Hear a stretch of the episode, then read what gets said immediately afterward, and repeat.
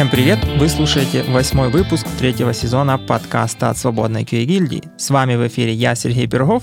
И я, Ярослав Пернировский.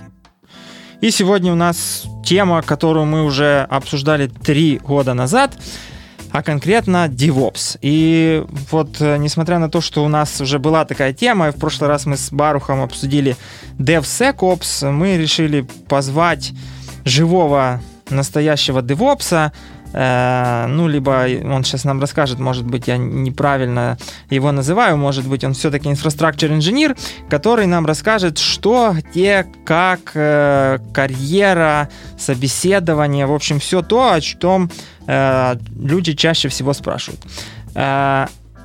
И сегодняшний наш гость Олег Миколайченко. Привет, Олег.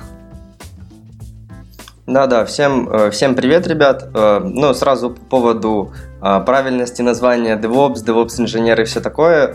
Главное, что мы друг друга понимаем, да, то есть, а называть можете как угодно. Собственно, в двух словах о себе. Если нужно себя представить, то в основном я рассказываю о том, что делаю дайджесты на Dow, то есть на Dow выходят подборки каждые полтора месяца с топовыми какими-то хайповыми штуками, то, что поменялось в DevOps мире. А, люди читают, а, вроде как нравится. Есть статьи на Хабре, на Ине, MC Today, соучредитель киевского DevOps комьюнити и веду телеграм-канал на 4К фолловеров. Работал в нескольких э, крутых компаниях. Сейчас э, помогаю компании Pengo строить э, самый большой и самый лучший VPN в мире, на рынке. А как ты попал в IT? Собственно, история началась с того, что я в роли системного администратора лазил под, под столами, менял картриджи в принтерах – ну и занимался вот такой очень похожей работой эникейщика. И в какой-то момент я понял, что, ну ок, можно там попробовать э, сертификацию ЦИСКа получить, можно попробовать виндовую сертификацию получить, но как бы особого на какого-то интереса это для меня тогда не представляло, и э, я понял, что нужно анализировать рынок, а, прошелся по рынку и увидел очень-очень такое узкое, очень узкий свет, а, который шел от э, DevOps специализации. Еще тогда никто об этом ничего не знал, никто ничего не умел. Непонятно составляли требования вакансий, их там было там, буквально до 10, а, но мне показалось это перспективным, и я попробовал залезть в это направление. Ну и как-то получилось. А в каком это году было? О, это, это было лет 7 назад, 7-8 лет назад. А, но тут еще нужно учитывать, что рынок очень сильно поменялся, и несколько пивотов было. То есть э, один такой большой майлстоун для DevOps – это когда появился Configuration Management. А, то есть э, если в первых итерациях, когда говорили о DevOps методологии, то в большинстве случаев подразумевали э, книжку Джеза Хамбла непрерывное, непрерывное развертывание. То есть там, э, там шлось, э, там имелось в виду о том, как построить билд-процесс, как построить процессы тестирования, э, и в результате это задеплоить на какое-то окружение. Ну, это если в двух словах такая библия. DevOps. А вторая итерация появилась, когда когда появились э, тулы для configuration management, то есть Ansible, Chef, Puppet в свое время были очень популярны, и люди пытались их учить. И третья волна прошлась, когда э, появились контейнеры, Docker, Kubernetes и все, что с этим связано. То есть вот такие вот реинкарнации процессов э, и реинкарнации тулов. Угу. Но я так понимаю, что ты входил в IT сразу в область DevOps, или ты проходил через какое-то там тестирование, программирование, что-то такое? Ну, условно, я попытался наложить тот опыт системного администрирования, который был, то есть обслуживание большого парка э, виндовых машин, ну и линуксовых в том числе.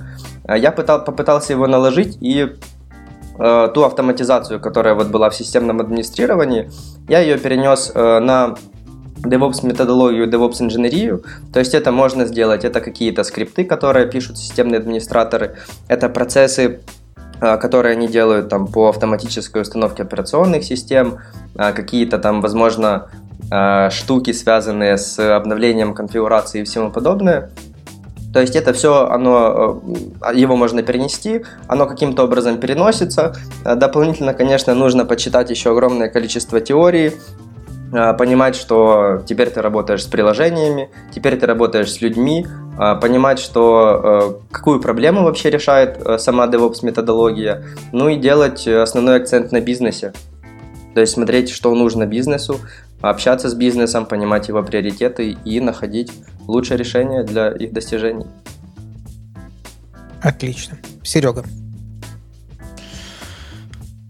Да, все, все это так. Э, давайте пойдем по нашим заготовленным темам. Э, и вот давай начнем с того, что вот сейчас как бы каждый хочет себе в команду девопса. Так как вот найти этого правильного девопса в команду? Что, э, что нужно ставить себе за целью? И вообще, когда нужен девопс, а когда не нужен? Или вот этот человек, который будет за этим всем следить? Угу. Вот ну, как, тут, как понять, конечно... что все, нам нужен DevOps или там человек, который будет этим заниматься? Да, тут чуть-чуть холиварный вопрос. То есть получается, что э, ну, DevOps сам по себе это не человек, а методология. Ну, типа ок. Э, будем называть э, DevOps'ами DevOps-инженеров в том числе. Стоит сказать, что проблема, которую решает DevOps-инженер в компании, это проблема разных приоритетов и wall of confusion, так называемый. То есть где находится проблема разных приоритетов.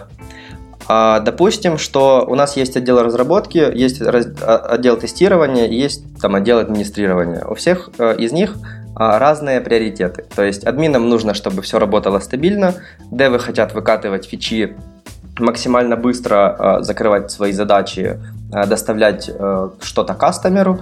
А в свою очередь тестировщикам, вот что вам нужно делать, скажите, какой у вас приоритет? Ну, тестировать.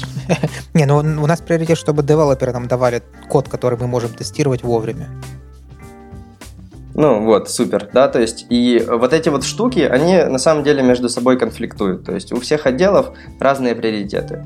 А DevOps, в свою очередь, он делает так, DevOps методология спроектирована таким образом и построена на коммуникации, что э, все э, различные приоритеты, начиная с верхушки менеджмента, они приводятся ну, к одному знаменателю, то есть там, сделать компанию успешной. И все, что происходит дальше, все, что происходит ниже, оно построено на этом. То есть, условно, если у нас есть какое-то приложение, э, допустим, оно деплоится там, не знаю, на одном сервере и по FTP. Ну, ну, с таким решением далеко не заедешь. Соответственно, у нас происходит какой-то скейлинг, у нас происходит расширение этого приложения, масштабирование, а в какой-то момент мы приходим к тому, что мы уже мануально его настраивать руками не можем, мы его деплоим в клаудах, э, мы деплоим туда автоскейлинг, э, рано или поздно мы сталкиваемся с тем, что тот уровень качества, который мы хотим, а, нам не может предоставить только один клауд. Мы уже начинаем строить мультиклаудную инфраструктуру, мультиклаудное решение. Все это приводит к очень большому усложнению, и там однозначно нужны специалисты, которые будут на большом скейле, на большой нагрузке а, сопровождать а, сервисы, сопровождать приложения, те бизнес-процессы, которые должны работать, сопровождать все, а, все build ы, pipeline ы, сборки и все, что к этому относится, а, и э, чинить в случае каких-то пожаров непредвиденных. То есть это тоже как один из приоритетов. О, смотри, вот эта история, что вот ты сказал, в какой-то момент нам там, не знаю, не хватает того, там, пятого, десятого, то есть это выглядит как чуваки пытаются себе обеспечить э, job security. Вот э, в какой момент нам может не хватать одного клауда, что нам надо устраивать вот эти церемонии с мультиклаудами и всем остальным? Или это делается больше для безопасности? Типа вот не храните яйца в одной корзине? Или что? Зачем это делать? Э, ну, я могу привести тут два примера. То есть в контексте с моей текущей компанией мы делаем VPN, и, соответственно, если мы будем завязаны на один клауд, даже учитывая Э, multi-region э, deployment, э, в любом случае мы будем зависеть от одного провайдера. Ну, то есть это никому не интересно. Поэтому мы деплоимся, там у нас, по-моему, более 50 провайдеров, в том числе хардверных, из них клаудных там более десятка. То есть это дает нам возможность двигаться быстрее, масштабироваться в одних регионах более дешево, в других более дорого, делать себе более стабильные пулы, а, нестабильные пулы, э, ну, и таким образом а, предоставлять э, кастомеру то качество, которое мы ему можем предоставить э, за минимальные деньги. Это первый момент. А второй момент – это второй пример. Это если у нас есть кастомер, которому мы гарантируем определенный уровень SLA. То есть мы с ним договорились, что наш сервис, он будет доступен там условно 5 девяток. А, и мы пытаемся построить эти там, 5 девяток в контексте Амазона.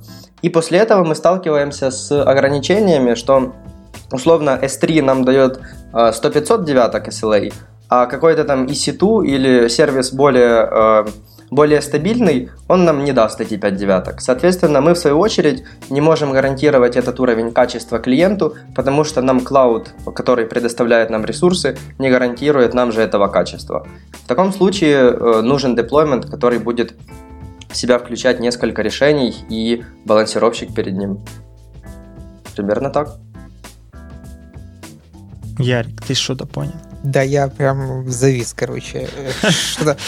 У меня был, ну, как бы изначально был очень простой вопрос, э, когда, как, э, то есть, ну, как, когда наступает тот момент, когда люди понимают, что им нужен DevOps. И тут пошло скейлинги. То есть я понимаю так, что как только вы начинаете вырастать чуть больше, чем маленький стартап гаражный, и у вас получается там какие-то приходят реальные клиенты с реального мира, тут же сразу надо задумываться о DevOps. Или это надо вкладывать с самого вообще начала, когда у вас даже э, нет помыслов захватить мир? Э, с моей точки зрения, желательно это делать э, как можно раньше. То есть самый-самый первый этап стартапа э, уже нужно смотреть в сторону э, DevOps методологии и желательно привлекать для консультаций э, инженера. То есть для чего это нужно делать? А для того, чтобы все процессы, которые строятся дальше, условно, процессы сборки приложения, а, процессы деплоймента приложения на какой-то самый первый initial environment э, для MVP, а, процессы мониторинга, процессы логирования, какого-то минимального алертинга, а, то сюда же еще а, вкладывается понятие cost optimize. То есть все хотят запуститься а, в первой итерации максимально дешево, но ну, не все знают, как это сделать максимально дешево. И для того, чтобы это все учесть с самого начала и оставить своему приложению, своему стартапу возможность в случае а, роста пользователей или в случае какого-то взрывного роста трафика из-за какой-то пиар-компании или выхода на хакер-ранг или чего угодно, а, оставить вот этот запас прочности и возможности масштабирования из коробки. То есть, если DevOps-инженер будет привлечен с самого начала, то он с самого начала будет строить простую, примитивную, но инфраструктуру, которая будет скейлиться. А, он это будет делать не руками, а он это будет делать с помощью инфраструктуры как код. То есть инфраструктура, она будет а, повторяемая, и процессы будут повторяемые. Процессы сборки а, вы, в свою очередь, и программисты, и quality assurance вы сможете увидеть в например, в Jenkins пайплайнах и понимать, что происходит, как оно собирается, как оно плюс-минус должно работать, на каких окружениях оно запускается. То есть, как говорил один CTO в стартап-акселераторе несколько лет назад, когда я там работал, он говорил, что э, условно приложение, продукт, без э, применения принципов DevOps методологии это proof of concept. Поэтому э, если уже начинается что-то похожее в сторону MVP, то я бы очень рекомендовал э, максимально смотреть в сторону DevOps практик и привлекать инженеров для консультаций хотя бы. А где их взять? откуда они берутся?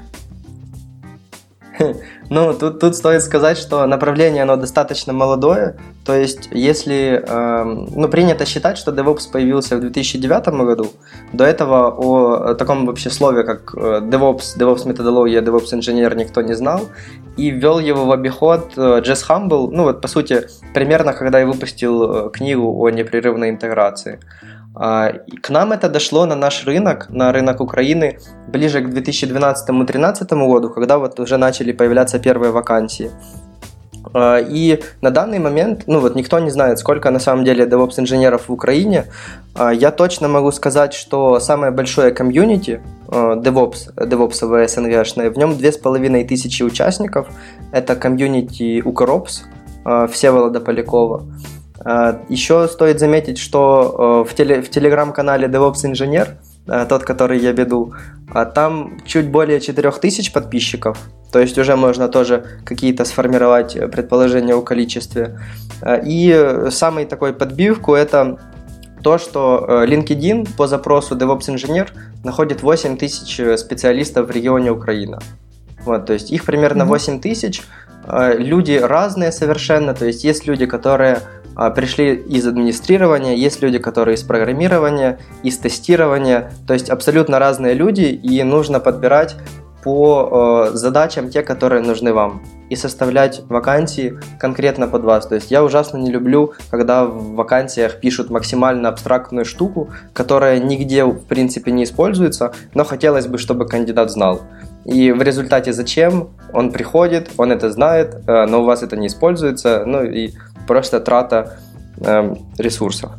А смотри, еще такая вот история, то есть э, есть такое э, как бы сказать, убеждение, что, допустим, если у нас молодая компания или там стартап, ну, короче, компания, давайте, чтобы точно определить размер и, и идею мою, э, компания не такая, как там IBM, где там жир по стенам, не Microsoft, а вот там ну, лампово, может быть, у них и есть деньги, но их там 20 человек. Так вот, э, там обычно тестировщика не берут. Ну, то есть, э, в принципе, можно выстроить вот эти все принципы, экстрим программинг, TDD и все такое, и тестировщик там особо не нужен будет. Так вот, э, является ли, ну вот, можно ли переложить эту же ответственность э, на разработчиков, вот DevOps, да, там, не знаю, придет какой-то чувак, Э, как ты говоришь, консультант там расскажет им, ага, берите Terraform, вот вам Amazon, э, вот вам там тренинги, все пройдут и будут деплоить себе, там, не знаю, запускать какую-то Jenkins джобу, которая будет заливать их докеры там куда надо, и вот как бы и конец. Либо э, его все-таки надо нанимать full time, чтобы он сидел с ними и вот это там ковырялся, что-то там делал важно. Ну, то есть вот без тестировщика можно выжить, а можно ли выжить без девопса только лишь силами разработчиков? Или это сольется в то, что разработчики anyway будут как бы теми же самыми э, девопсами, просто как бы многорукими бандитами? Угу. Ну, очень интересный вопрос на самом-то деле. Э, я бы его разделил на две части в зависимости от того, э, какой результат мы хотим получить. То есть, если э, мы, мы э, начинающая компания, начинающий стартап, у нас мало денег и мы хотим запуститься любой ценой, э, в таком случае мое мнение то, что можно обойтись малой кровью, проконсультироваться там два часа с DevOps-инженером, он посмотрит на продукт, посмотрит на инфраструктуру, поймет, что тут нужно, какие инструменты Э, будут э, лучше сюда подходить, э, в том числе с точки зрения стоимости, целесообразности внедрения и будущего роста. И как бы люди по месту уже сможет, смогут в каком-то виде это заимплементировать. Ну и, и у нас получится запуститься, это будет плюс-минус адекватное решение, которое будет работать. Но если мы хотим смотреть далеко в будущее, то э, в процессах нужно строить э, сильный фундамент. Ну вот, например, э, самый банальный пример. Условно, у нас есть приложение, там, какой-то сервис, скорее всего, что мы разрабатываем с учетом микросервисной архитектуры, и нам нужно строить CI-процесс для, для каждого из микросервисов. То есть мы можем брать Jenkins файл, Скорее всего, он будет примерно одинаковый, если мы это делаем в контексте одной компании. Там у всех будет один язык, одна экспертиза или как минимум что-то похожее. И мы можем этот Jenkins файл условно э, копипастить по всем репозиториям или там по сабдиректориям, если мы на репу используем. А, но такой подход, ну, как бы он очень, э, очень такой себе. То есть, как делают э, в нормальных, нормальных решениях и нормальных случаях, выносят общие, общие модули, общие build step ы в share нные модули и include ят потом их в pipeline ы. То есть можно сделать и так, и оно будет работать, но лучше как бы э, сделать э, по-другому, сделать э, качественно, сделать надежно, так чтобы это было reusable но и с учетом э, всех адекватных практик, которые существуют. Ну окей, то есть выглядит так, что, короче, без DevOps инженера или того, кто в этом соображает, разобраться невозможно. А еще такой последний, ну то есть, хорошо, но может быть ты вот как человек, видевший жизнь, э, перед тем, как мы пойдем говорить про там все-таки, если мы решили брать DevOps инженера, как его искать, собеседовать и все вот это, то может быть есть какая-то, знаешь, инфраструктура для тупых, ну типа там вот Хироку вроде как, что там можно ну разобраться Э, просто клац, клац, там, и оно уже и деплоится, и работает, и ничего там делать не надо. Либо это миф, и больше таких для ну, как вот у нас аппликуха для подкаста, можно туда задеплоить, она себе висит, и пользуются три человека, э, редеплоят никогда, и, соответственно, норм. Вот какое твое мнение? Ну, э, да, Хироку будет работать, но Хироку будет работать, опять же, до поры до времени. То есть пока приложение и люди, которые его разрабатывают, не начнут сталкиваться с тем, что, ну да, ок, там одной кнопкой задеплоить э, контейнер, прицепить на него SSL-сертификат э, и получить там работающий какой-то домен, это круто, но в какой-то момент появится CPU тротлинг от э, AWS, а в какой-то момент появится то, что кто-то на этом шаренном, шаренном сервере поджимает – да, то есть э, ну, появятся определенные моменты, которые а, будут ограничивать в росте приложения, а, появится стоимость, которую можно было бы реализовать на другом клауде дешевле, а, появятся какие-то зависимости, которые нужны, но по определенным причинам там их в Хироку а, нельзя будет использовать. Ну, то есть, опять же, а куда мы хотим прийти, к, что мы хотим построить, от этого уже нужно отталкиваться а, при выборе реализации. Но, конечно, Хироку это отличный вариант, э, если вы хотите начать. Почему нет? Ярик, а ты знаешь, у нас в подкасте тоже есть DevOps инженер? Э, например? Ну, я. А, ты прям... Потому что я вот эту аппликуху, в которой мы пишем, я же ее сам деплоил. Ну, у меня там все просто. Ну, у меня блин, просто э, докер Я, значит, тоже этот самый инфраструктуре инженер, потому что я а, тоже в докерах тестирую. Да, ты тоже в докерах. Ладно, в общем, давайте, вот О, хорошо, круто. мы теперь пришли к проблеме, что, короче, без DevOps, если без QA можно прожить, то без DevOps прожить, ну, выглядит как можно, но недолго. Так живут так, же, господи. Так кто живет? Да все живут. Так, а почему вы говорите, что без QA прожить ну, можно? Так, ну, точно меня, так же. У без меня QA. в моей практике ни одна компания не обходилась без э, QA-инженеров. Вот. Ну, есть, у нас сейчас нет DevOps, но есть э, тестирование. То есть, как это так? Что мы делаем не так? Ну, не знаю. Я, в общем-то, за то, что QA быть не должно. Так вот, хорошо, э, давайте Пришли мы, в общем, к тому, что нужно нанимать чувака. Э, как бы так, чтобы не облапошиться. То есть вот про про этапы найма, да, то есть мы решили, написали э, вакансии, как ты сказал, надо в описании писать то, что мы ну, хотя бы, то есть, если у нас там Amazon, мы пишем AWS, если у нас там Terraform, мы пишем Terraform, но если у нас Ansible нет, то мы его особо и не пишем. Ну, понятно, что если мы ищем чувака, который придет и нам этот Ansible принесет, то, наверное, надо бы, ну, спрашивать вообще, человек понимает и знает, что такое есть или нет.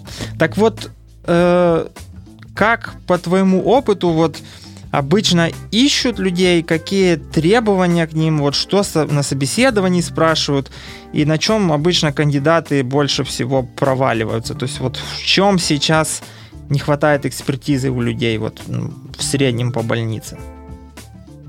Угу. Вот, ну, класс. Э, то есть тут, ну, тут нужно сказать о том, что когда приходит к вам человек на собеседование, ну, то есть, условно, допустим, вы уже э, создали вакансию, в которой вы написали то, что вам нужно, или то, что будет нужно в ближайшем будущем, то есть не навыдумывали никаких розовых пони, а чисто по факту сложили а, картину инфраструктуры, процессов, а, продуктов и сервисов, приходит человек, который декларирует знания в определенном наборе технологий, но очень сильно фейлится по культуре. То есть таких а, инженеров достаточно много.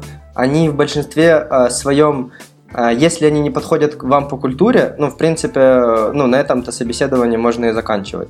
Потому что человек, который будет строить межсервисную коммуникацию, будет оптимизировать процессы, будет разбираться в приложениях, как оно работает, ему в первую очередь нужно коммуницировать. То есть э, придет к вам человек э, там, в первый рабочий день и начнет там говорить, что у вас все неправильно сделано, да, или там рассказывать сразу же, как надо делать. То есть еще очень важные софт-скиллы, а, на которые нужно смотреть в первую очередь. Я бы отметил культурные принципы, базовые ценности, умение общаться с людьми, умение общаться с бизнесом, а, как основу а, человека, которого вы нанимаете, который к вам придет и будет с вами работать. То есть ты... Второй момент... Ну, подожди, то есть ты хочешь сказать, что ты да. собеседуешь чувака и не спрашиваешь его там, как развернуть докер, как там Ansible настроить, спрашиваешь его, как твои софт-скиллы, сможешь ли ты договориться или что? Ну что такое культура? Вот расшифруй. Если ну, вам чувак не подходит культурно. То есть для меня это, знаешь, пришел какой-то чувак, угу. не знаю, плюет через передние зубы и говорит, да что там того докера, вон, короче, открываем там. Да, Kubernetes, э, вот я сейчас смотрю сюлермовские уроки, чувак говорит, да что тут вот сейчас деплоймент сделали, реплика сета, я сижу такой весь в, в прострации, мягко говоря, не понимаю, что происходит. То есть вот что значит культурно не подходит? Ну, вот первый пример э, ты отличный привел. То есть, когда человек кидает техническими терминами, а, постоянно там условно набивает себе цену, увеличивает свою ценность а, и таким образом там а, подкрепляет свое чувство собственной важности. Ну, то есть, кому это нужно? Нужно, чтобы человек решал бизнес-задачи, решал их оптимальным способом, и с ним было приятно работать. А человек не подходит по культуре, если э, задавать ему вопросы, там, условно, как ты решил вот эту проблему, как ты решил вот эту проблему, а, а он говорит, что, там, условно, кто-то был плохой, да, то есть там плохие программисты, плохие менеджеры, а, плохой бизнес, ну, то есть это тоже однозначно э, значок о том, что э, человек не умеет коммуницировать и э, не умеет договариваться. А, очень важно, чтобы э, проследить на собеседовании, что будет делать а, человек, если к нему подойти с вопросом. То есть, там, у меня что-то не работает, у меня там поломался какой-то билд-процесс, вот что ты будешь делать? То есть, DevOps подход – это а, вместе с человеком, у которого проблема, найти ее решение. Не DevOps подход – это сказать, что проблема не на нашей стороне, как в этой картинке с лодкой и вычерпыванием воды, и там ничего не делать. Угу. То есть, э, если вы хотите нанять, то есть построить хороший DevOps процесс, то люди должны откликаться на запросы о проблеме и не пытаться скинуть ее с себя куда-то там дальше по цепочке. Ну, конечно, то есть э, основной, основная причина, почему появилась методология, это the wall of confusion, когда у, у девов и у админов были свои приоритеты, различные приоритеты и различные менеджеры, и они между собой конфликтовали. А, в данном случае, если а, мы опять строим эту стену и начинаем перекидывать э, задачи между отделами, то есть там это не наша задача, мы за это не ответственны, или там все, что касается к уменьшению ответственности и переваливанию его на кого-то другого, вот это уже где-то что-то что не так. То есть, э, условно, могут быть э, разные, э, если компания большая, могут быть разные отделы, которые занимаются DevOps-инженерией, и в их случае такое возможно, когда там условно одна команда занимается мониторингом, вторая занимается платформой. Но в таком случае для кастомера, то есть для программиста или для бизнеса или для тестировщика, точка входа все равно остается одна. Это может быть какой-то PM, это может быть Jira, Jira Board или там Jira проект, но все равно остается одна точка входа, и э, кастомеру не важно, что происходит там внутри. То есть, э, что нужно решить? Нужно решить э, бизнес-проблему. Где-то процесс остановился, нужно его запустить обратно. Uh-huh. Если он остановился еще раз по такой же причине, а, нужно эту причину решить уже раз и навсегда. Там заавтоматизировать или там что-то поменять. То всегда нужно а, решать проблему и не пытаться ее вернуть вот назад. Uh-huh. Да? То есть если у программиста что-то не получается на environment, то хорошо бы ему помочь, а не рассказывать, что условно он там не умеет выделять память. А, да? Окей, то есть это уже, допустим, мы наняли человека, это ты уже начинаешь рассказывать, как э, ему выстроить свою карьеру в организации. То есть э, как из э, junior DevOps, условно говоря, стать прям гуру, к которому все ходят и всем, всему поклоняются? Есть какие-то там рецепты или твой путь? Так подожди, а как вообще стать джуниором? Давайте, я ну, что-то надо упустил. пройти собес как... сначала. Ты а прошел что, собес. что надо Мгм. знать на джуниор? Вот я, допустим, сейчас послушаю уже DevSecOps, короче, то все в докер умею, э, куб CTL тоже знаю, даже знаю, что это не CTL, а куб control, правильно говорить. Умею там get pods, get nodes, э, понимаю там вот как это все там на картинке, ну, на диаграмме, да, там, как это Kubernetes, там, что куда общается. Вот я на джуна по- потяну уже или еще надо подучиться. Еще Ansible умею разворачивать всякую требуху там а, везде. Ну, как. Ну, Там, супер. Смотри, если, если ты э, не посылаешь людей, то добро пожаловать к нам в команду. Ну, отличные скиллы э, для начинающего DevOps-инженера. Ну, я не, не сказал бы, что я прям не посылаю людей, ну, могу сорваться. Кстати, вот по поводу посылания, я с таким чуваком работал. У нас была команда, и я там, короче, пока его искали, ну, потому как в тот момент, это два года назад, найти толкового, вот как ты сказал, в 12-м, а это было где-то в 14-м или в 16-м. Ну, короче, э, э, соответственно, ну, долго там рекрутеры искали, и я там сам колбасил, я в, ту- в тот момент работал в команде с PHP-шниками, и они там, э, ну, вот, культурно я уже не подхожу, но они творили дичь. Они там дампы перезаливали. Я настаивал на то, что там Magento должна деплоиться с нуля. Они говорили, нет, нет, так никогда мы не делали. Мы там делали всякие Адидасы, Пумы. Ну, это был интернет-магазин. А, и, и все было нормально, а ты нам тут пришел и рассказываешь, что все надо с нуля. Ну, короче. И тогда пришел этот чувак, он как раз посмотрел вот все то, что мы там с командой разработки, там и я на Ansible натворили, и сказал, ядрен вашу, э, короче, всю эту инфраструктуру, ушел, и через три дня, короче, выкатил нам э, Git-репозиторий, в котором были все эти pipeline ы, но была одна небольшая проблема. То есть до того, как он это сделал, мы все понимали. То есть мы понимали там, ага, вот там тут оно build ится, тут, короче, Ansible, там, там оно вот там build ится, вот тут job а, там то все, пятое, десятое. Когда он это выкатил, мы вот так сели, схватились за голову, посмотрели в эти скрипты и поняли, что мы, короче, ни хрена в этом не понимаем теперь, что происходит, там multistage pipeline и вся вот эта требуха. Э, и ну, как бы, с одной стороны, он нас, ну, как ты сказал, культурно, а он бы нам не подошел. Ну, точнее, он сразу не подошел. Все так на него, типа, что чувак замкнул на себе всю инфраструктуру, и теперь, кроме него, никто в этом ничего не понимает. Но, с другой стороны, чисто функционально, конечно, оно работало прямо, ну, пушка. То есть там контейнеры складывались туда, куда надо, не было вот этих всяких проблем, там, что билдится, закэшировалось, избилдилось неправильно. Ну, то есть технически все было круто. Но вот культурно чувак, конечно, был э, грубоват. Ну, то есть он прямо таки э, прямо не стеснялся сказать, что вы тупые идиоты и делаете все неправильно. Так вот, э, как ты вот можешь оценить такую ситуацию? Вот да, чувак грубоват, ну, блин, функционально работает и технически крутой. А Я вижу, что вы получили технически сильного чувака, да, то есть технически сильного инженера. А Как у вас дальше с ним сложились отношения? А Я не знаю, я потом уволился.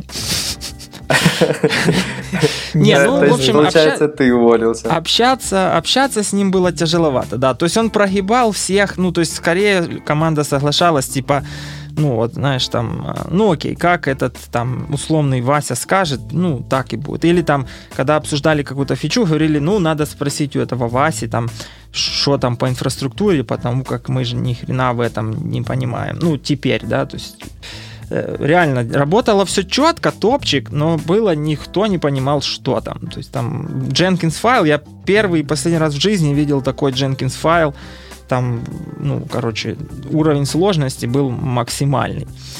Э, так вот это ну, потенциально проблема, или, в принципе, в короткой перспективе, если вот так нам надо порешать раз, разок, можно смириться, или все-таки лучше так не делать? Ну, опять же, если возвращаться к тому, что вы получили на выходе, а, то есть ты ушел из этого токсичного environment, а ребята остались.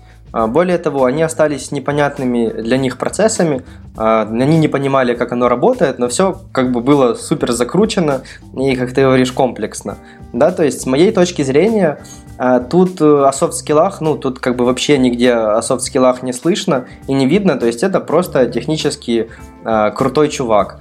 И э, вопрос, приятно ли работать с таким человеком, э, поможет ли он, э, если что-то нужно будет, э, как он спроектирует систему, кто будет за это ответственен. То есть в э, моем мировоззрении э, DevOps-инженер, э, который вот условно э, декларирует, что э, он идет по ценностям методологии, э, он будет работать немного в другом ключе. То есть он будет давать возможность команде принимать э, решения, э, он будет показывать варианты реализаций и давать возможность людям самим приходить, инженерам самим приходить к этим решениям и заниматься прозрачной имплементацией. То есть, например, когда нам нужно что-то сделать там, с CI, с деплойментом или еще с чем-то, всегда есть разные варианты.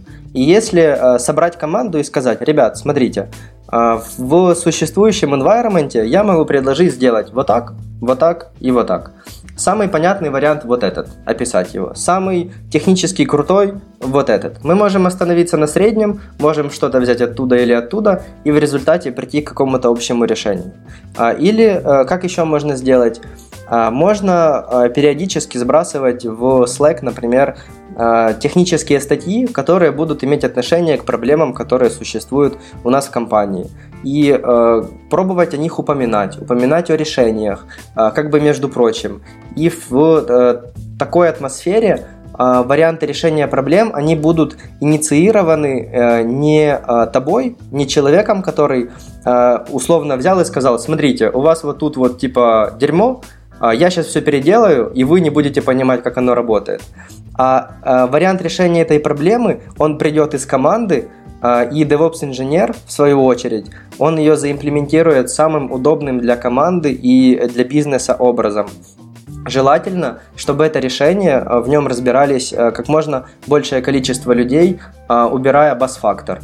То есть вот этого инженера, который все запилил в компании, ну вот завтра он не придет на работу. Что, что будет делать компания? Закрываться будет. Не, ну оно же работает, в принципе. Найдем другого такого же. Их же, наверное, не один. Ну окей, а хорошо. А теперь вопрос вот Ярика. Э, то есть все, с женом стал, собес прошел, полтора года отработал, хочу дальше. Что, что надо делать? Вот хочу быть крутым да, куда DevOps. расти, то есть угу. где потолок девопса, или ты там можешь застрять навечно, то есть что вырастает из крутых девопс инженеров дальше? А, окей, я тогда еще опущусь на уровень назад и расскажу, как стать э, джуном. То есть э, читаем книжки, э, есть несколько основных книжек. О Джези Хамбли я упоминал, а, еще есть книжка по Site Reliability Engineering от Google. Это тоже очень прям большая концептуальная библия процессов. Нужно знать Linux, Э, достаточно хорошо.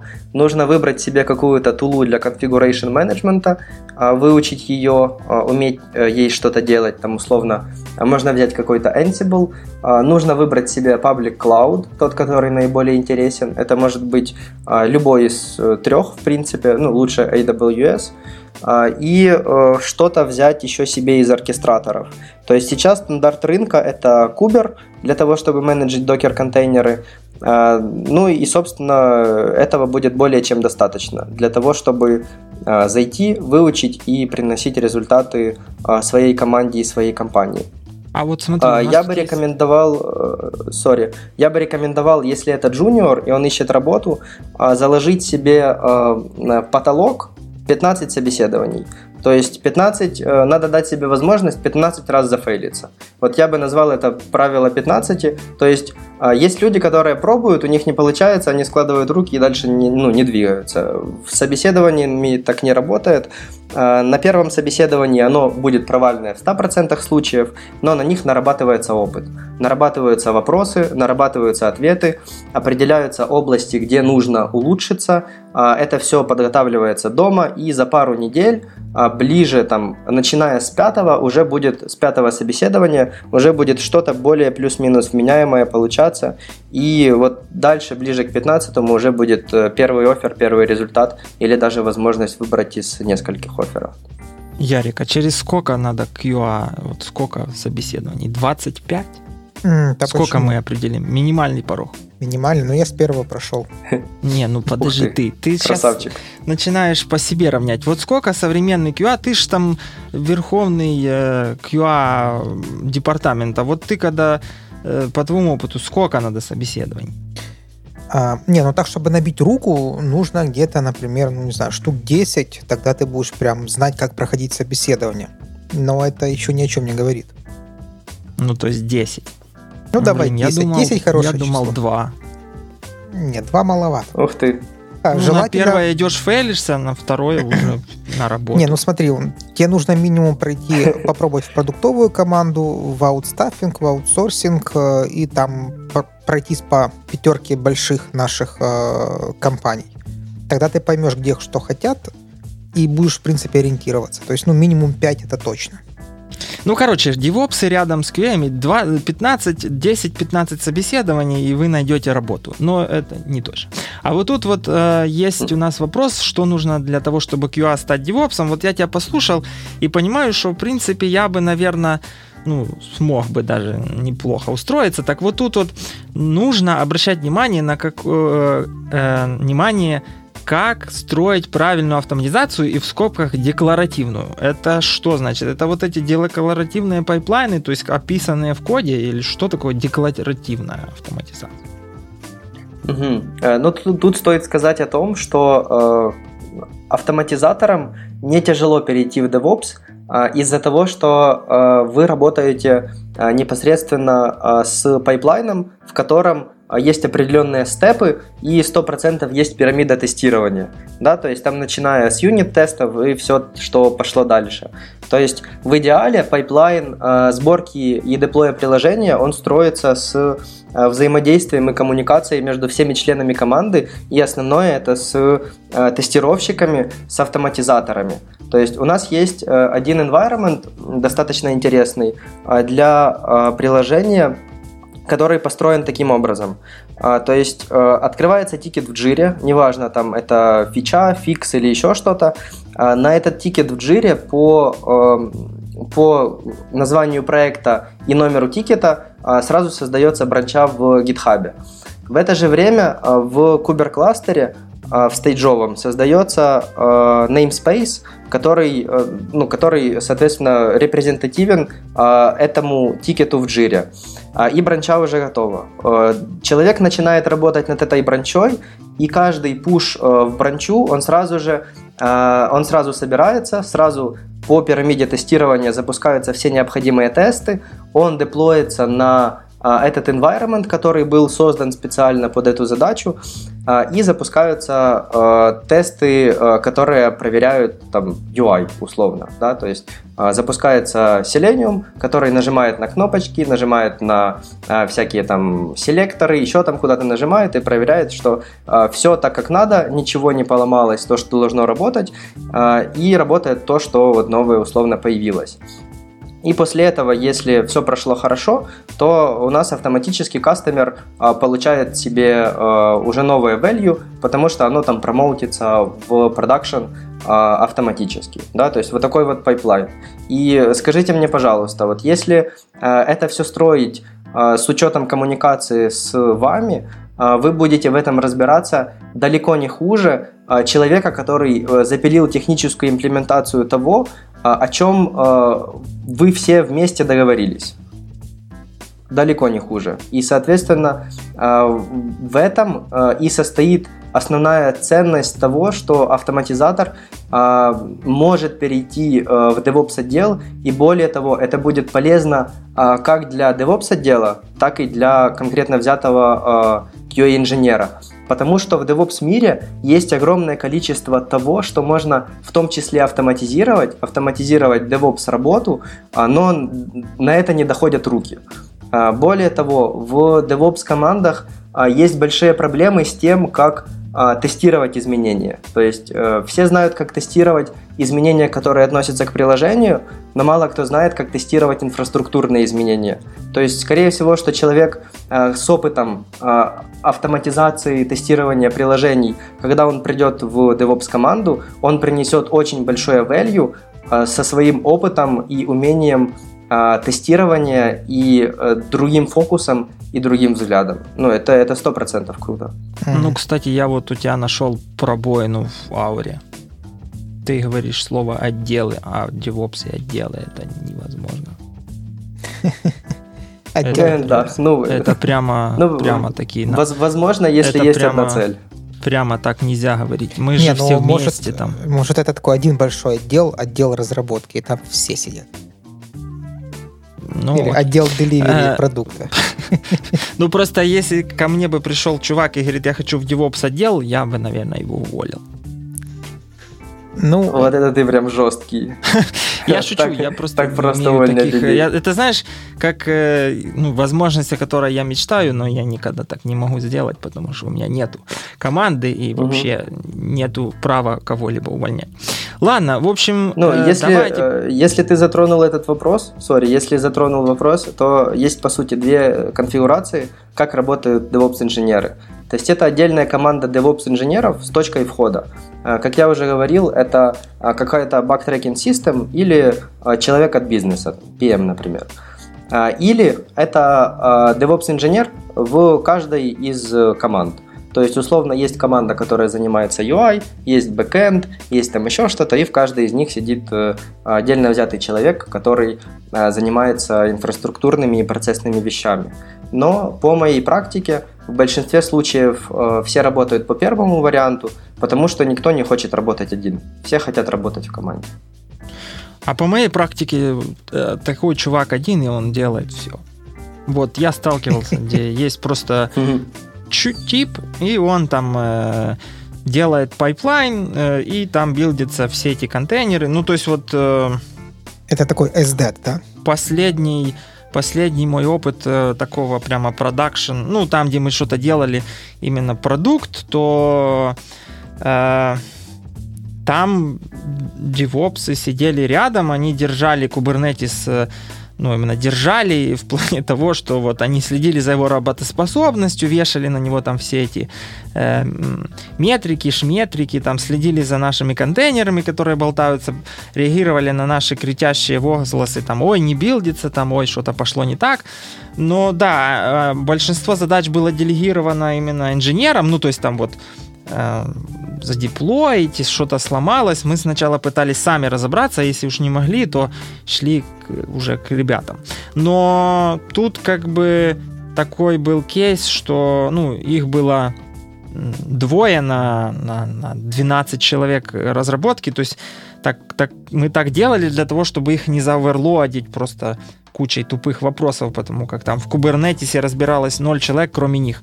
Но обычно, даже когда я работал вот там в больших компаниях, в больших проектах, там на 100 человек, то было 2-3 чувака, которые сидели в углу и там что-то ковырялись, вот там обычно говорили, сейчас девопсы порешают, там упал энв, там еще что-то. Это вот в какую модель такое, такое матчится по твоим этим метрикам? Когда пацаны там сами сидят. Э, вматчиться в модель, когда результаты их работы э, выдаются за результаты работы их менеджера.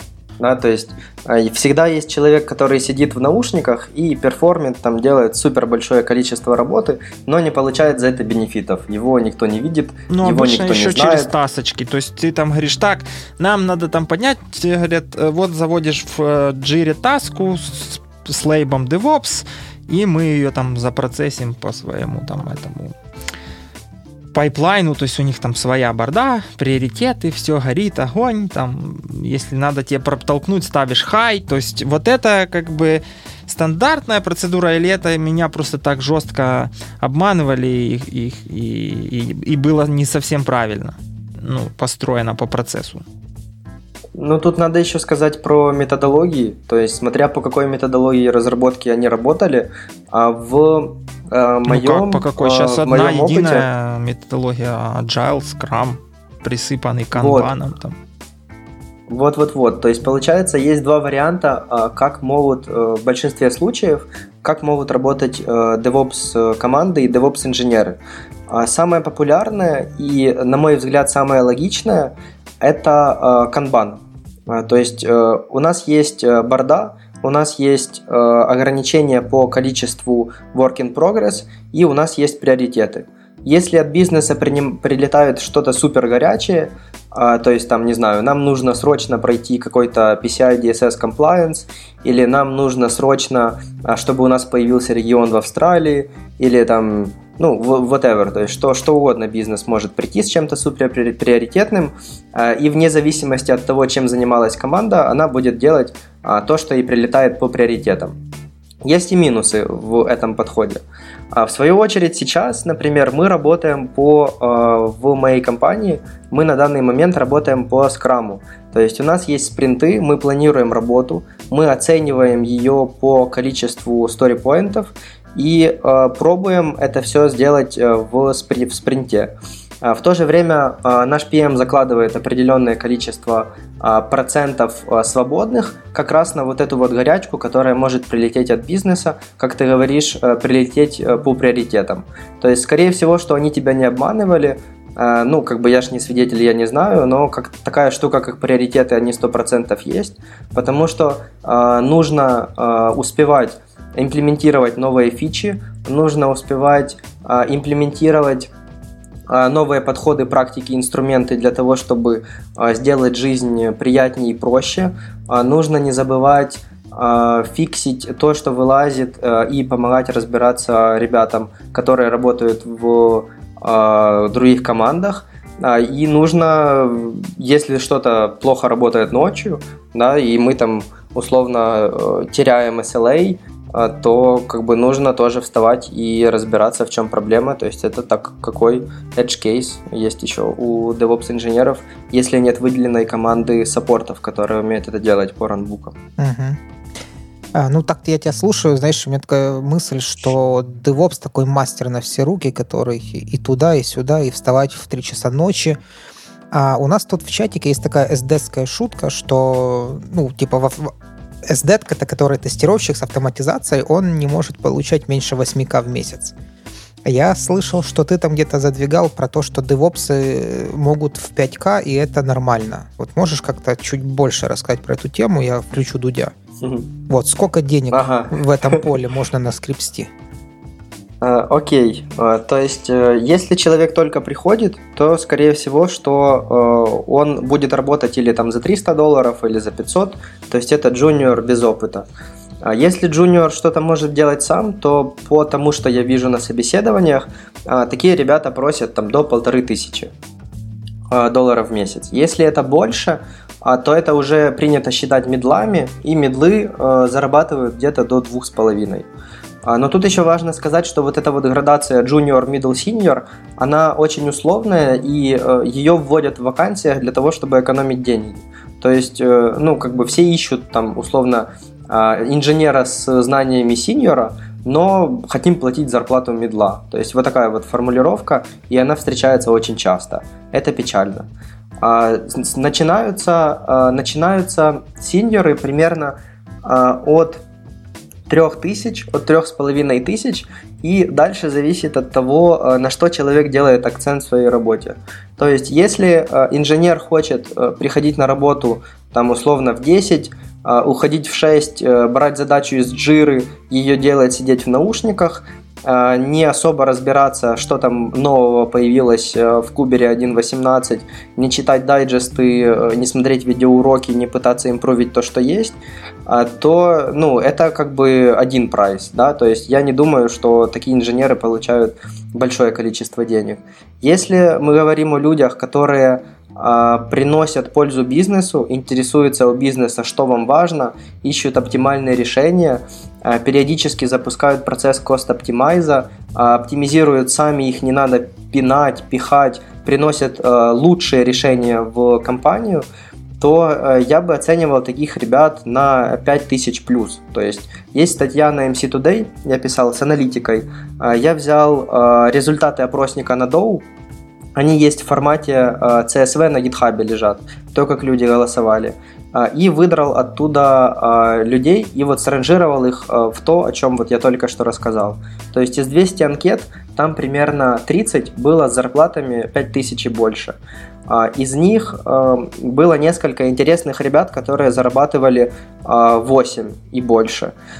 По, моему, э, по моей личной практике э, сейчас есть люди, которые работают в продуктовых компаниях с зарплатами 8 тысяч и стоками. То есть это, ну, это достаточно высокая зарплата, и это рок-стары.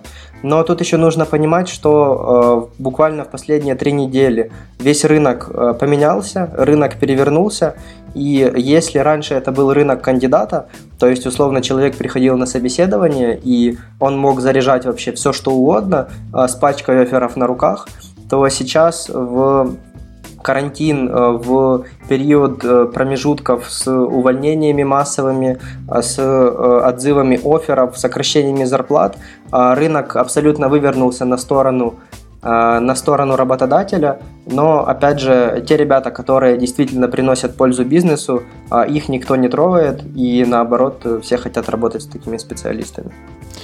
Так а подожди, ты сейчас вот говоришь там развернулся, выгнали.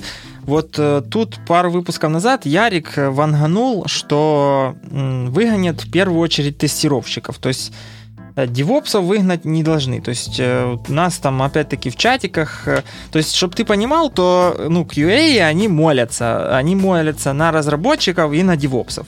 Почему? Потому как есть типа миф, что э, это две самых высокооплачиваемых на сейчас э, ну, бранчи Э, в инженеринговой, ну, в инженеринговом плане в IT, да, мы не берем там всяких продажников и всех остальных менеджеров, которые там э, как бы в другой бранче. Так вот, э, разве девопсов выгоняют? Они же, а, без них же значит, ничего не будет. Что могу сказать? Могу сказать, что девопсы, девопс-инженеры а, они находятся в группе риска из-за того, что ребята, как вы уже сказали, они получают чуть-чуть больше, чем, ну вот, чем весь остальной рынок инженерии. Да? То есть это первый момент. Второй момент то, что отделы, то, что я вижу сейчас, отделы, скорее всего, посокращают и оставят людей достаточное количество для того, чтобы решать текучку. То есть, условно, оставят несколько инженеров в команде, которые будут заниматься тем, что будут сопровождать тот environment, который есть, и пробовать его каким-то образом расширять. А, более того, эти процессы я вижу уже, а, и более того, не только у себя в компании.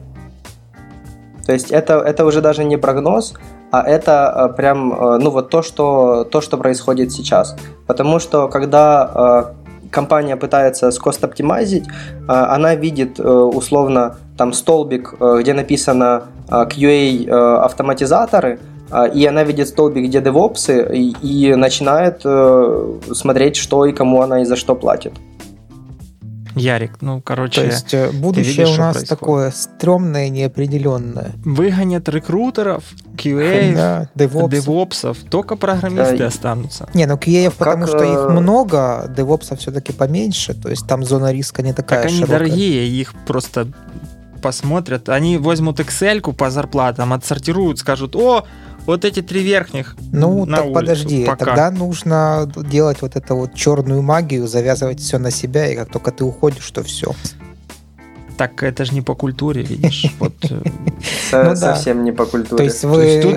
набирали на собеседование по культуре, так, а, а как потом... вот действительно, вот э, пока сейчас мы перейдем к следующей теме, но вот последнее про про работу, потому как это же все-таки интересно, ну и про девопсов, они действительно всегда в конфликте, то есть ну, я видел там, где все всех любят, но чаще всего вот в конфликте там, э, дай бог мы там конфликт тестировщиков и разработчиков как-то порешали или пытаемся решать, в том числе в подкасте, но вот в том числе инженеры, ну, программисты там и менеджмент, и девопсы, они вот в конфликте, да, потому как там а нам надо больше железа, а денег нет, а, а ну денег нет, значит вот э, перформанс будет слабый, а потом прибегают, говорят, а почему у нас слабый перформанс, там девопсы говорят, ну вы же нам денег не дали, ну и понеслась, короче. Или там, а, у вас большие зарплаты и все такое. Э, так вот, э, если говорить про вот эту завязку, то есть с одной стороны ты весь такой открытый, ну, классный, а с другой стороны job security, то есть э, вот как, как вот, ну, с одной стороны как бы да, а с другой стороны-то выгонят и все. Вот просто у, как по мне, ни у одной, ну, разве что у разработчиков есть такой шанс вот быть кей-чуваком и что тебя не выгонят. У тестировщиков такого шанса нет. Ну, быть кей. Это разве что ты какой-то customer face, и твое лицо в скайпе уже все знают, что завтра, если появится другое лицо, то многие удивятся. А так, в принципе, заменить достаточно просто. Так вот, у, DevOps взаимозаменяемость, она как? Ну, то есть легко заменить одного чувака на другого или надо попотеть? А, очень сильно зависит от environment, если отвечать на этот вопрос. А, и а, еще стоит сказать о том, что так как вся работа DevOps, она задокументирована максимально, а причем задокументирована она в коде. То есть инфраструктура как код, она описывает то, что происходит. То есть все, что нужно сделать новому человеку, когда он приходит, это разобраться в приложении, разобраться в инфраструктуре, а, читая тот код, который репрезентативен и ее описывает. А, конечно, это не будет работать, если оно не похоже или там оно описывает не все, и тогда это проблема. В свою очередь, э, для того, чтобы э, не уволили, и мне кажется, это будет э, плюс-минус актуально для всех типов инженеров, то есть первый совет, это приходить к бизнесу с вопросом, а что тебе сейчас важно, что тебе сейчас нужно. То есть верифицировать у бизнеса, что для них важно в данный момент времени, в момент кризиса, когда там условно стоимость акций падает, а, везде дроп, э, и непонятно, что делать дальше. То есть есть вариант, что э, вот если это относится к DevOps командам, то есть смысл самому вообще начать процесс кост-оптимайза. То есть э, пересмотреть все, что используется в клаудах, все, что используется из серверов, все приложения, подписки, все, что, все, что, все, за что компания платит деньги с точки зрения инфраструктуры и DevOps инженерии, посокращать то, что можно посокращать. То есть по поуменьшать какие-то пулы серверов, подропать ненужные сервисы, подропать ненужные балансеры. А у всех в инфраструктуре есть куски, которые, про которые там все забыли, и условно там в Амазоне как крутится уже 5 лет, которую насетапил человек, который работал 7 лет назад, никто не знает, что это, и боится выключать. Да? Ну, то есть такие моменты есть у всех.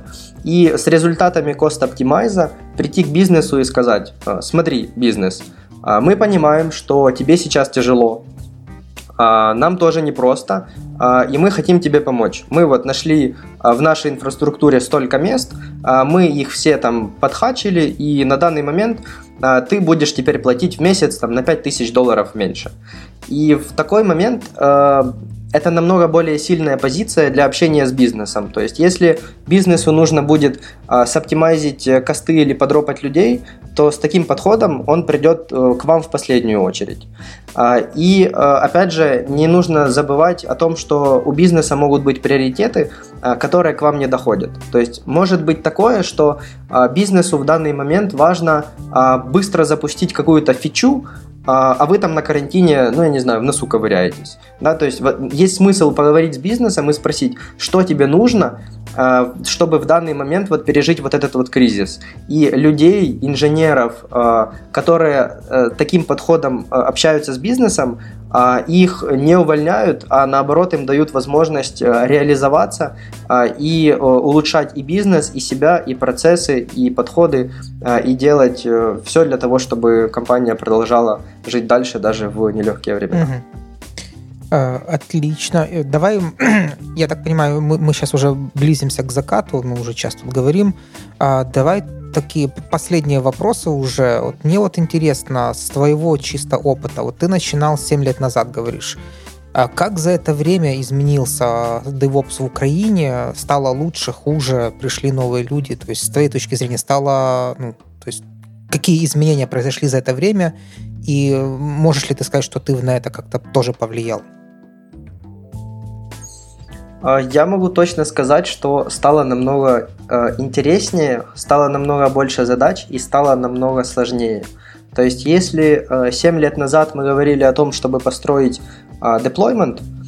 А, там 4 года назад мы говорили о том, чтобы построить инфраструктуру как код, то сейчас э, компании э, и стартапы, они с самого начала э, хотят инфраструктуру, которая будет по умолчанию масштабируемая, которая по умолчанию будет иметь возможность расширяться в тех моментах, которые ей нужны, это сразу же огромное количество подходов э, для правильного логирования, для правильного мониторинга и решения проблем бизнеса совершенно другим способом, который раньше был недоступен, ну и э, стало однозначно круче и интереснее. Но, опять же, это зависит от э, человека, который этим занимается. То есть я на 100% уверен, что есть люди, которые сидят там и поддерживают одну и ту же базу данных все эти 7 лет. Ну,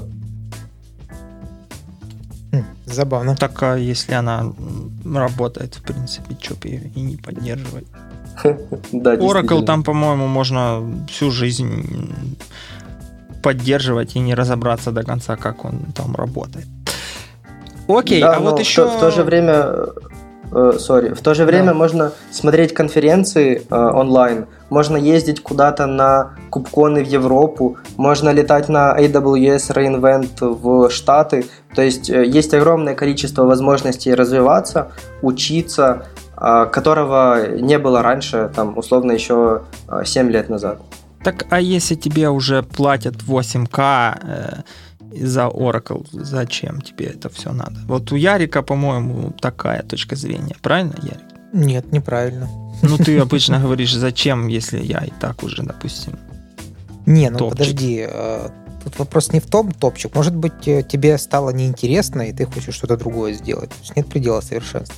А, ну, то есть ты Oracle говоришь, пойду-ка я Postgres поподдерживаю. Да, Поехал. и в MS SQL залез. Эм, э, о, кстати, это вот вопрос, который я забыл. Как ты относишься к DevOps и Microsoft? То есть вот на Microsoft стеке это как, приятно или лучше не трогать это болото? Ну, то есть там, а, не как знаю, бы правильно ответить? Microsoft докеры, вот там Azure, Винда и вот эта вся история. Наверняка же есть компании, у которых э, инфраструктура на вот этом барахле на всем работает. А, я отвечу так, что э, я отношусь с пониманием к DevOps методологии, которую пытаются реализовать на э, инфраструктуре Microsoft. Более того, я уверен, что там сейчас э, есть достаточное количество инструментов э, и практик, которые позволяют это делать. Э, но я бы лично не хотел этим заниматься. Молодец. все так говорят, что Microsoft хорошо, но я бы туда здравый чувак, потому как вот докер на винде это это красиво. Да. А, окей, и вот у тебя, значит, ты работал, работал, давай там будем уже ближе там к концу, и вот история про Америку. То есть ты там э, летал в командировке, и потом тебе понравилось, и пришел офер, и ты, э, э, как бы, у тебя есть шанс уехать куда-то туда. Э, ты фильм «Дудя» посмотрел? Про... Да, я начал смотреть, и там вот прям куча правок, а, и не хватает очень многих моментов. То есть э, с самого первого, что ассоциируется с Калифорнией, а, это бомжи в центре Сан-Франциско. То есть в фильме Дудя в трехчасовом об этом ничего нет. И это неправда. Ну вот, не должно так быть. Ну окей, так вот э, что вот про переезд? То есть если сейчас нас слушает какой-то э, чувак, который там сейчас послушал, пойдет, почитает книги, посмотрит, слетает на Reinvent, э, все, короче, докер, шмокер, кубернетис Серега, там... Э, никуда он не слетает, ты что? У нас же карантин. Куда? А, не, ну, когда карантин уже отменяют 11 числа, так что уже можно будет. Ну, неважно, то есть вот он за лето там все это сделает и как бы в Америку. Вот ты там был, Э, и расскажи нам, э, что, что там по-другому, как туда попасть, сколько это стоит, э, вообще надо ли туда соваться и, и вообще зачем, зачем это все надо. И угу. сильно ли большой головняк там с этим всем? Ну, тут э, стоит сказать э, и начать с того, что все зависит от целей э, и от определенного желания куда-то прийти. Да? То есть, условно, для меня лично на данный момент то, что происходит у нас на рынке в Украине, это более чем круто. Да? То есть мы можем спокойно зарабатывать европейские зарплаты и платить украинские налоги. Ну, то есть это прям идеальный environment для того, чтобы самореализовываться, получать новые знания, приносить пользу и жить комфортно, даже более чем комфортно. Но тут стоит понимать, что существует определенный стеклянный потолок в Украине, выше которого прыгнуть невозможно. То есть э, это определенные уровни зарплаты там, в, каждой из специальностей. Есть рост есть рост в сторону менеджмента, да, то есть условно куда-то в VP of Engineering или в CTO, ну вот куда-то туда по технической части, но все равно там остается э, вот этот вот порог зарплаты и какое-то э, какое определенное количество опционов или акций, о которых можно договориться с потенциальным работодателем.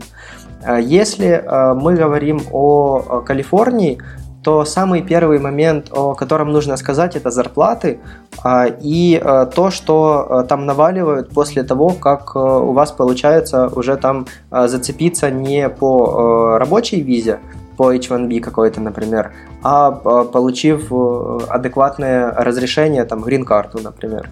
То есть, условно, у нас в компании а когда я приезжал в прошлый раз, у нас э, несколько человек поменяло работу. То есть один ушел в Google, а мой хороший друг ушел в Tesla, а еще ребята уходили в LinkedIn, еще в, в остальные компании. И в среднем на то, что они уходили, это было примерно 300 тысяч долларов ну, это зарплата плюс бонусы. То есть, если это э, Калифорния, то э, там обсуждается зарплата э, уже типа вот все вместе, там зарплата, э, стоки, э, и вот это вот все там ориентировочно получается 300 тысяч в год. Из этого всего нужно заплатить налоги, из этого всего нужно заплатить стоимость аренды жилья, которая очень высокая. То есть в месяц можно спокойно платить по 4-5 тысяч долларов за дом, если вы семьей или там 3000 долларов за апартаменты а, в месяц, и это прям, ну, это очень много. А, но в то же время а, появляется возможность э, расти, появляется возможность находить интересных людей, появляется возможность, э, ну, бесконечных зарплат, это неправда будет, неправильно будет сказать, но появляется возможность там условно э, попасть э, через какое-то определенное количество лет, если реально херячить, да, через какое-то определенное количество лет в фанг на там полмиллиона долларов, да, то есть это то, что э, вот было до коронавируса. Поменяется ли это? Я надеюсь, нет, но дальше будет видно. Мы как-то плавно перетекли из подкаста про DevOps в подкаст про релокацию. Так э, вот же ж полмиллиона, все. Не, ну это да, эта цель, конечно, офигенная. Так, а э, вопрос в том, что вот ну про переезд, то есть человек ездил, он может рассказать вот э, что, как, и, и в принципе есть обозримая цель. Это то, что нас спрашивали в подкасте про э, вот это про США, да, когда мы с Катей записывали, то там не было про визы. И вот тут вот я вижу в нашем черновичке есть, что э, стоимость там что-то J1 12К, O1 6 плюс 2К. Что, что это за цифры? Это чтобы получить визу надо так денег отсыпать? Или это просто по сам процесс вот это ездить, летать? Или что? что за что деньги платить? Угу. 12 а, окей, за визу. То есть, что это за? А, тут, тут надо еще вернуться и начать с того, что а, если а, вы хотите попасть в Штаты, то у вас для этого есть огромное количество возможностей. То есть э, компаний, которые хотят э, вас видеть там, э, большое количество. Но нужно понимать, что они это делают не просто так, и вы будете в категории underpaid.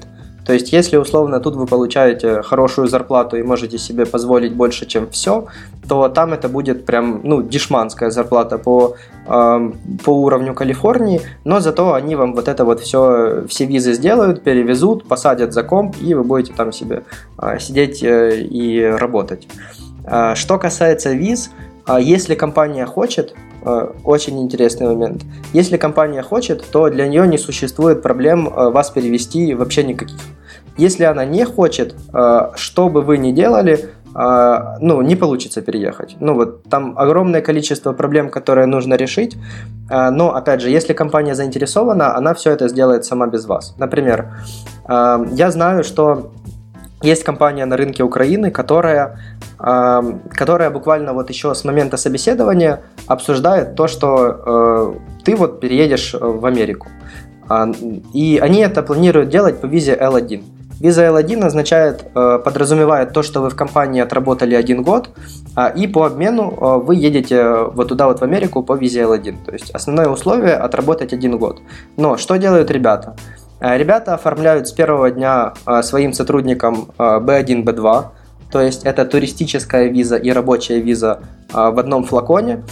Два месяца анбордят ребят у себя в офисе в Украине – а по условиям B1, B2 вы можете находиться в Штатах до 6 месяцев. Это то, что вот на данный момент я рассказываю.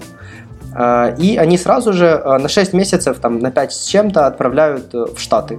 Люди приезжают, оформляют себе social security number, оформляют себе банковские счета, и находясь по туристической э, деловой визе, они по факту уже э, живут в Америке, то есть арендуют дома и занимаются вот этими всеми моментами, что на самом деле является очень сильным нарушением э, законодательства. Э, мне непонятно, как это происходит, э, почему это вообще происходит, но такое есть. Э, соответственно, второй раз они потом возвращаются, опять уезжают по, 1, по B1, B2, и третий раз уже не возвращаются, потому что оформляют L э, по месту. А, и находятся в Америке столько, сколько им нужно, а, а начиная с получения L а, уже есть возможность компании подаваться на... Компания может подавать сотрудника на грин-карту. То, как меня хотят перевозить, это Visa J. Visa J – это еще один вариант, который является самый простой, но самый дорогой для работодателя.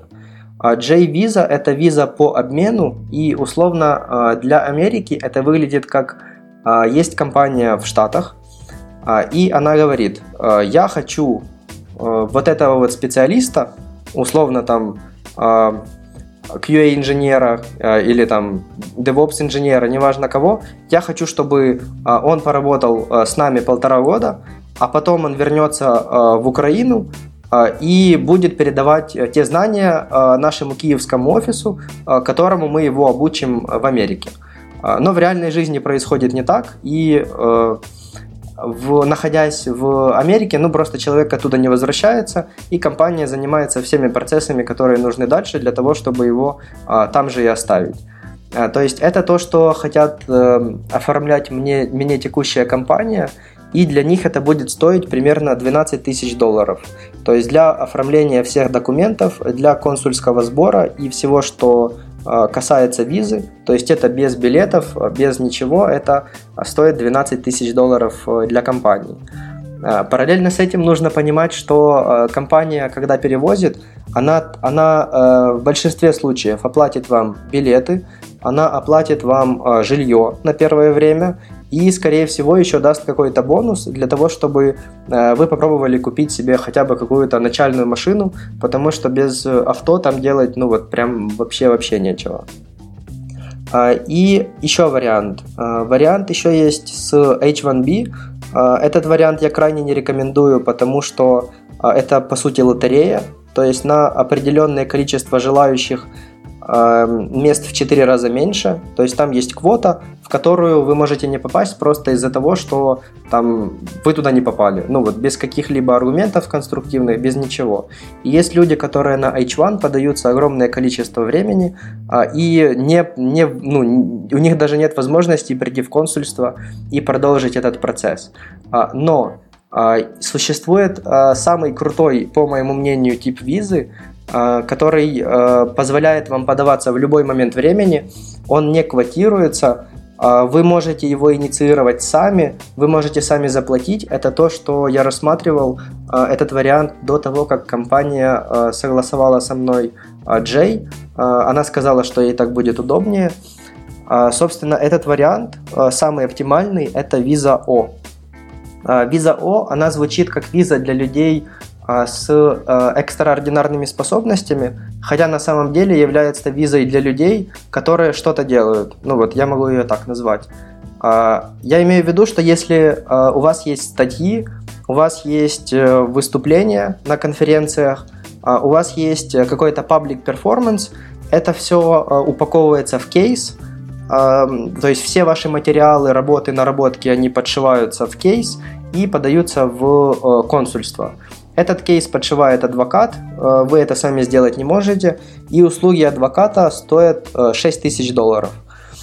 Соответственно, адвокат подшивает кейс, консульство рассматривает ваши достижения, и если все хорошо и вы подходите по трем из 10 пунктов, минимум вам дают визу О1. И это значит, что вы можете там буквально сразу же а, искать или нового работодателя, или если вы подавали с каким-то конкретным работодателем, а, ехать в Америку и работать э, с ним.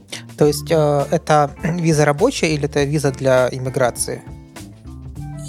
А, это все, что я назвал, это визы не иммиграционные, ну, кроме H1. H1 это иммиграционная виза.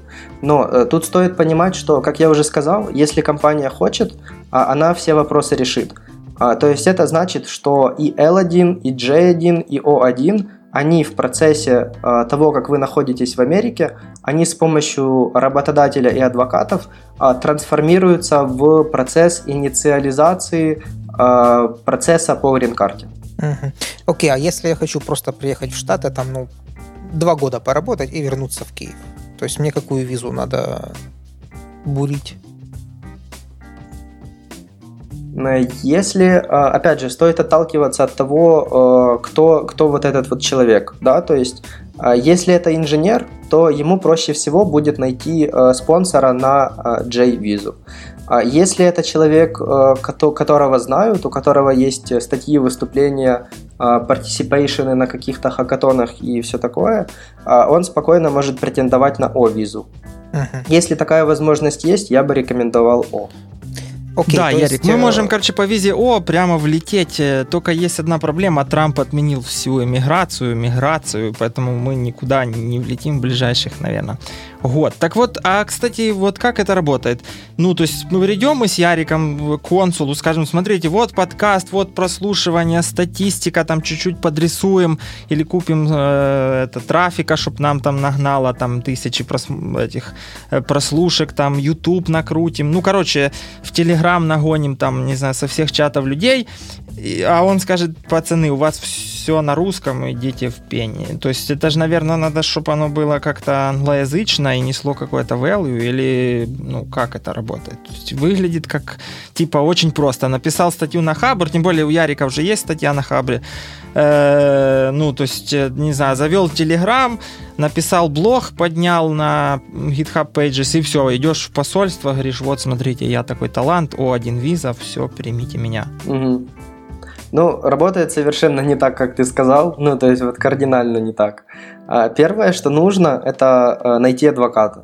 То есть э, э, человек, который будет оформлять все документы, в том числе переводить статьи и адаптировать твой кейс под требования на О-визу, это твой адвокат, лучший друг. Он будет давать тебе советы, и, параллельно с этим э, надо будет еще кое-что пододелывать, да, то есть для того, чтобы это был прям очень сильный кейс и просто не провтыкать 6 а, тысяч долларов на адвоката и еще 2 тысячи консульского сбора. То есть э, ты находишь адвоката, и в первой сессии ты с ним общаешься, ты рассказываешь, я Сергей Пирогов, у меня там свой подкаст, у меня свой блог, я выступаю на конференциях, вот я выступил 10 раз, у меня там еще своих миллионы достижений, еще я знаком с Алименковым, тоже туда можно подшить. А, и э, на это все смотрит адвокат и говорит такой, хм, а ты участвовал в жюри? Например, там в жюри хакатона. А, и там, если ты не участвовал, ты говоришь, нет, не участвовал. А, и адвокат тебе дает фидбэк. Смотри, я тебе делаю кейс из того, что вот ты мне дал, но тебе надо принять участие в жюри в каких-то наградах, то есть чтобы ты что-то посудил, чтобы ты был судьей. Тогда кейс будет сильный. Также она тебе скажет, что на Хабре статьи не подходят. То есть это тот фидбэк, который я получил. Потому что а, на Хабре, по сути, а, на Хабр написать может кто угодно, и там нету такого, как редактура. А, но в том числе, а, ну, стоит учесть, что, например, на Dow или AIN или на MC Today там есть редактура, а, и а, там статьи подходят. То есть туда статьи подходят. Mm. А, огромное количество советов они дают, как адаптировать то, что у тебя есть. Вряд ли оно будет вот прям уже готово, и это можно будет сразу же использовать, подаваться, просто заплатить деньги. Скорее всего, нет.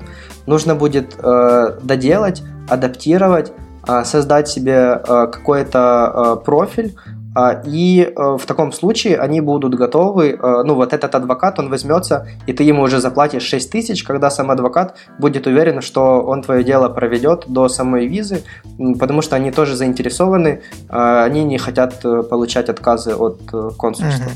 Ну прям Ярик, зашибись. Смотри, какой смотри. интересный подкаст получился. То есть вот я ходил на Best QA, вроде как и нахрен оно бы мне и надо. А вроде как вот теперь могу табличку достать и потрусить, и мне визу дадут. Ну да, а я могу достать а табличку, что я был судьей там, и, и тоже. у меня есть на Доу статья. Прям огонь-огонь, слушай. А у меня статья на Доу, в которой там что-то 40 тысяч, это про Котлин, там что-то не, немыслимые цифры. Короче, вот видишь, вроде как и бесполезно, а вроде как можно и визу получить. Только ну, надо так, сначала ну, с Трампом супер. договориться, потому как он ложил на эти все ваши статьи большой свой ну, общем, ребят, вы красавцы. Пишите статьи, да, пишите статьи, выступайте, судите, прям будет вам счастье. Да, да. Ладно, давайте будем заканчивать на этой ноте, потому как уже полтора часа. Ну и, в принципе, я думаю, мы все обсудили. Вот концовка с этими визами прямо таки огонек. То есть теперь вот кто дослушал, тот прямо должен открывать блокнот, писать свои статьи э, и, не знаю, писать подкасты, что еще делать? Ходить судить на хакатоны, да. конкурсы хакатоны. судить. А если судил конкурс красоты, не, не подойдет? Не-не. Ну, если ты инженер красоты, тогда подойдет. То есть это должно быть профильная специализация. А. И я еще сделаю в конце добивку. То есть э, первый момент. Кто заинтересовался о визой, а, поищите 10 критериев, э, которые э, нужны на О-визу. Из них вы можете выбрать 3. А, критерий, который касается заработной платы, который как бы очевидный. То есть там есть критерий, условно, вы должны получать больше, чем какой-то процент специалистов по вашей стране. А, этот критерий для Украины и для всех стран СНГ не матчится, потому что у нас нету как таковой статистики, сколько получают официальной статистики, сколько получают основные инженеры. То есть это то, на что, э, на что я попал. Я думал, что это у меня очень сильный будет пункт, а на самом деле это пункт нулевой, потому что его невозможно подтвердить документально. И вторая добивка, это тому, кто заинтересовался, а, ищите, есть такой адвокат Анна Аронова, она специализируется именно по О-визам, а, и я могу ее максимально рекомендовать как человека, который может решить для вас этот процесс. Ну все, огонек. Есть. Все есть, осталось собрать э, а в этом, кстати, вот сейчас в нынешних условиях есть одна большая проблемка. Первое это вето на въезд и выезд, или только на въезд. А во-вторых, что это же надо собрать документы, выйти на улицу, проехать в транспорте, который не ездит, э, пообщаться с человеком, с которым общаться нельзя, либо надо делать это на расстоянии 10 метров. Ну, короче, в общем, в Америку попасть это прямо-таки сложно. А, но в то же время, пока вот эта вот вся движуха с карантином, как раз есть возможность собрать все в кучу, что у вас есть, пообщаться с адвокатом, а, возможно, начать уже даже с ним работать, и как раз под конец всех запретов и карантина выйти с готовым кейсом. Да. А у нас под конец есть то, что мы делаем каждый раз – Э, мы благодарим патронов, благодаря которым мы выходим в эфир. А благодарим мы конкретно Николая Гиреевского, Татьяну Грибок, Игоря Грузиева, Алису Маркову, Купцова Ивана, Алекса Хромовича, Виталия Федорунова, Николая Подоляника, Никиту Вербицкого, Александра Пелиха, Алексея Канау, Михаила Судью, Александра Шевцова, Марата Реймерса, Виталия Закорчевного, э, Слава Лицюк и Александр Деменюк. Вот, это те, кто поддерживает нас подкаст и держат нас в шейпе в таком. А, ну а сегодня мы говорили про DevOps. Я думаю, что много интересного, особенно там вот про скиллы, про культуру и про визы для тех, кто мылит санки, лыжи и весь остальной транспорт э, куда-то туда, особенно после фильма Дудя. Э, ну давайте, что, Ярик, есть что еще в конце сказать? Ну, как бы очевидно, что для того, чтобы намылить санки, лыжи и уехать туда, надо к этому готовиться целенаправленно. И вот то, что многие говорят, зачем нам эти конференции, зачем нам выступать, это ну не просто ж так. Вот видишь, вот э, практически ты делал то, что тебе нравится, и вдруг получается, что ты оплаешься на О-визу, прям, прям подходишь. А если бы ты этого не делал, сидел там, э, ментенил свой Oracle всю жизнь, то так бы у тебя не было никаких шансов практически. А вдруг бы меня Oracle перевез? Ну, как вариант. Ну, короче, э, я к тому, что когда у нас, помнишь, был подкаст про T-Shape, что на самом-то деле надо да? смотреть по сторонам, и это дает свои бенефиты. Вот. А с точки зрения DevOps, ну, я рад, что у нас эта культура есть, что у нас есть люди, которыми этим занимаются. И вот Олег хороший пример. Рекомендую прочитать э, статьи на Доу, на MC, на Хабре, везде, где только можно, подписаться на канал в Телеграме и, возможно, вы тоже пойдете этой дорожкой, и, возможно, вам даже понравится, достигнете каких-то успехов, ну и в целом мир и разработка софтвера станет лучше, приятней, надежней, качественней и так далее. Ну, кстати, да, вот я бы советовал тем, кто в QA надоело, кому там вот у нас есть возгласы, там, что скучно, то все пятое, десятое, что делать после синера, вот идите в девопсы. Отлично, лучше, чем программирование э, унылое, и платят нормально, соответственно, вот так, такой вектор. Ну, что, Олег, есть у тебя еще что в конце сказать, там, не знаю, лучи счастья там отправить нашим слушателям? Ну, хочу сказать спасибо большое, что дослушали до конца. И вам, ребят, спасибо большое, что пригласили. А, надеюсь, было полезно. Да. да Окей, спасибо тебе. Хорошо, встретимся в следующем выпуске. Всем спасибо, всем пока. Пока-пока. Пока. -пока. пока.